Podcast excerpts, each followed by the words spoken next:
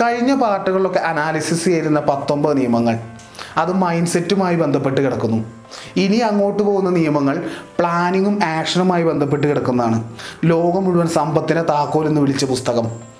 Richard ടംബ്ലറുടെ rules of money എന്ന പുസ്തകത്തിന്റെ അടുത്ത നിയമം ഇരുപതാമത്തെ നിയമം. ഇനി എത്ര ദൂരമാണ് പോകേണ്ടത് എന്ന് തീരുമാനിക്കേണ്ടത്? എവിടെ നിൽക്കുന്നു എന്നതിന്റെ അടിസ്ഥാനത്തിലാണ്. അതുകൊണ്ട് തന്നെ ഫിനാൻഷ്യൽ ഫ്രീഡത്തിന്റെ ആദ്യ സ്റ്റെപ്പ് ഇപ്പോൾ എവിടെ നിൽക്കുന്നു എന്ന് തിരിച്ചറിയൽ നിന്നാണ് ആരംഭിക്കുന്നത്. അതുകൊണ്ട് നമ്മുടെ ഇൻകം എക്സ്പെൻസുകൾ നമ്മുടെ ടോട്ടൽ നെറ്റ് വർത്ത് ഇവയൊക്കെ നമ്മൾ തിരിച്ചറിഞ്ഞിരിക്കണം. നമ്മളൊരു ഫിനാൻഷ്യൽ ഓഡിറ്റിംഗ് നടത്തണം നമ്മളെക്കുറിച്ച് തന്നെ. ഈ ശീലം മിഡിൽ ക്ലാസ്സിന് ഇല്ലാത്തത് കൊണ്ടാണ്. അവരവരുടെ ആഗ്രഹത്തിന് വേണ്ടി പണമൊക്കെ ചിലവഴിച്ചിട്ട് അടുത്ത ലെവലിലോട്ട് പോകാൻ കഴിയാതെ അവിടെ തന്നെ നിന്നുകൊണ്ട് ശ്വാസം മുട്ടി ജീവിക്കുന്നത്.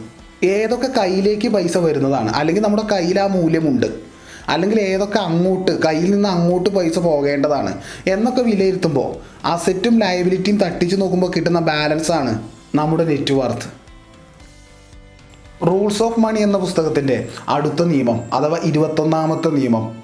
നിങ്ങൾക്കിപ്പോൾ മനസ്സിലായി നിങ്ങൾ എവിടെയാണ് നിൽക്കുന്നത് എന്ന്.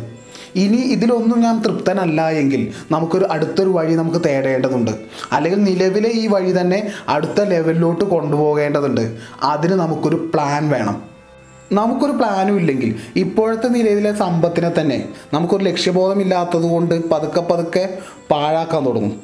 എന്റെ പ്ലാനിന് കുറച്ചുകൂടി പണം വേണം അതിന് ഞാൻ സേവ് ചെയ്യണം അതിന് ഞാൻ ഇൻവെസ്റ്റ് ചെയ്യണം എന്നതിനൊക്കെ പകരം ലക്ഷ്യമില്ലെങ്കിൽ അത് പതുക്കെ പതുക്കെ ചിലവാക്കി കയ്യിലുള്ളത് തീർന്നു പോകും.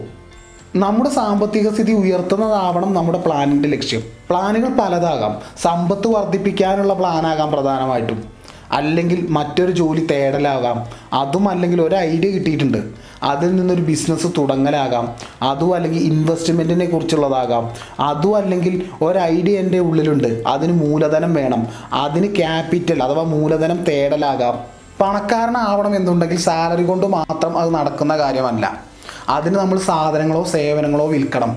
അതുമല്ലെങ്കിൽ നമ്മുടെ സമയവും കഴിവും ഇൻവെസ്റ്റ് ചെയ്തുകൊണ്ട് മറ്റൊരാൾക്ക് മൂല്യമെങ്കിലും നൽകണം. ഇതൊക്കെ നമ്മൾ മനസ്സിൽ വെച്ചുകൊണ്ട് വേണം നമ്മളൊരു പ്ലാൻ തയ്യാറാക്കാൻ. റിച്ചാർഡ് ടെംപ്ലറിന്റെ ഇരുപത്തിരണ്ടാമത്തെ നിയമം ഇതാണ് പറയുന്നത്. നമ്മുടെ പണം നമ്മുടെ കൺട്രോളിൽ തന്നെ വേണമെന്നുണ്ടെങ്കിൽ ആദ്യം അതിന്റെ ലീക്ക് അടയ്ക്കണം. ശമ്പളമൊക്കെ കിട്ടി. പക്ഷെ മാസാവസാനം അത് ഏതുവഴിയാണ് പോയതെന്ന് ഒരു ഐഡിയയും ഇല്ല. ഒരു ഐഡിയയും കിട്ടുന്നില്ല എന്ന് പറയുന്നവരുണ്ട്. അവരാദ്യം അതിന്റെ ലീക്ക് അടയ്ക്കണം. അതിന് ദിവസവും വരവ് ചിലവ് കണക്കുകൾ മെയിന്റെയിൻ ചെയ്താൽ എവിടെയാണ് അധികം പോകുന്നത് എന്ന് തിരിച്ചറിഞ്ഞ് ആ വോട്ടടയ്ക്കാം.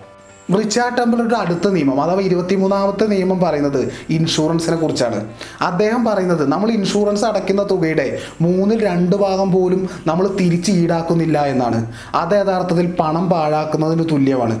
നമ്മുടെ വെഹിക്കിൾ ഇൻഷുറൻസ് അങ്ങനെ നിർബന്ധമായ ഇൻഷുറൻസ് അടയ്ക്കാം. അതുപോലെ ഹെൽത്ത് ഇൻഷുറൻസ് പോലെയുള്ള അത്യാവശ്യമായ ഇൻഷുറൻസും അടയ്ക്കാം. അല്ലാതെ ഭയത്തെ അടിസ്ഥാനമാക്കിയിട്ട് കാണുന്ന ഇൻഷുറൻസ് ഒക്കെ വാങ്ങി പണം വേസ്റ്റ് ചെയ്യുന്നതിനേക്കാൾ നല്ലത് ആ പണം ഇൻവെസ്റ്റ് ചെയ്താൽ റിട്ടേണെങ്കിലും കിട്ടും. പല മോട്ടിവേഷണൽ കോഴ്സിലൊക്കെ നമ്മൾ കണ്ടൊരു കാര്യമുണ്ട്. ഫേക്ക് റിച്ച് ആയ ആളുകൾ ഞാൻ റിച്ച് ആണെന്നൊക്കെ കാണിക്കാൻ ശ്രമിക്കും. യഥാർത്ഥ റിച്ച് വളരെ സിമ്പിൾ സിമ്പിളായിരിക്കുമെന്ന് ഇവിടെ ഇരുപത്തിനാലാമത്തെ നിയമത്തിൽ ഓദർ ഇത് തന്നെയാണ് പറയുന്നത് വേറൊരു അർത്ഥത്തിൽ. യഥാർത്ഥത്തിൽ അദ്ദേഹം പറയുന്നത് നിങ്ങൾ റിച്ച് അല്ലായിരിക്കാം. എന്നാൽ റിച്ച് ആയ പോലെ മറ്റുള്ളവരുടെ മുന്നിൽ കാണിക്കാൻ ശ്രമിക്കൂ. ഒരു കാലയളവിന് ശേഷം നിങ്ങൾ റിച്ച് ആയിക്കൊള്ളൂ എന്ന് എന്റെ ഒരു കസിൻ അദ്ദേഹം വളരെ നന്നായി ഡ്രസ്സ് ചെയ്താണ് പുറത്തോട്ട് ഇറങ്ങുക. ഒരിക്കൽ ഞാൻ ചോദിച്ചു നിങ്ങൾക്ക് ഈ ഡ്രസ്സിന് വേണ്ടി ചിലവാക്കുന്ന ടൈം വേറെ എവിടെയെങ്കിലും കുറച്ചുകൂടി നന്നായി ഉപയോഗിച്ചൂടെ എന്ന്? അപ്പോൾ അദ്ദേഹം പറഞ്ഞു ഞാൻ ദിവസം ഒരുപാട് ആളുകളെ കാണുന്നതാണ്. എനിക്കറിയാം. ഈ ഡ്രസ്സിൽ പോകുന്നതും ടീഷർട്ടിൽ പോകുന്നതും തമ്മിലുള്ള വ്യത്യാസം. അത് വേറെ തന്നെയാണെന്ന്. പിന്നീട് നമ്മൾ റിച്ച് ആകുമ്പോൾ അല്ലെങ്കിൽ നമ്മളെ കാണാൻ ആളുകൾ ഇങ്ങോട്ട് വരുന്ന ഒരു അവസ്ഥ ഉണ്ടായാൽ നമ്മളപ്പോൾ സിമ്പിളായാലും മതി. പക്ഷേ ആ അവസ്ഥ ഇപ്പോൾ ആയിട്ടില്ല. ഇരുപത്തഞ്ചാമത്തെ നിയമം ഇതാണ് പറയുന്നത്. നമ്മൾ പലരെയും കണ്ടുകൊണ്ട് പറയും അവൻ ഭാഗ്യം കൊണ്ട് രക്ഷപ്പെട്ട ആളാണെന്ന്. അവൻ ആ ഭാഗ്യം ഉണ്ടാക്കാൻ വർഷങ്ങൾ കഷ്ടപ്പെട്ടിരിക്കാം. നമ്മൾ നോക്കുമ്പോൾ പല ആളുകളും സാധാരണക്കാരെ പോലെ അധ്വാനിക്കുന്നതേ ഉള്ളൂ. പക്ഷെ വലിയ ഭാഗ്യത്താൽ അവർ വലിയ കാര്യങ്ങൾ നേടും.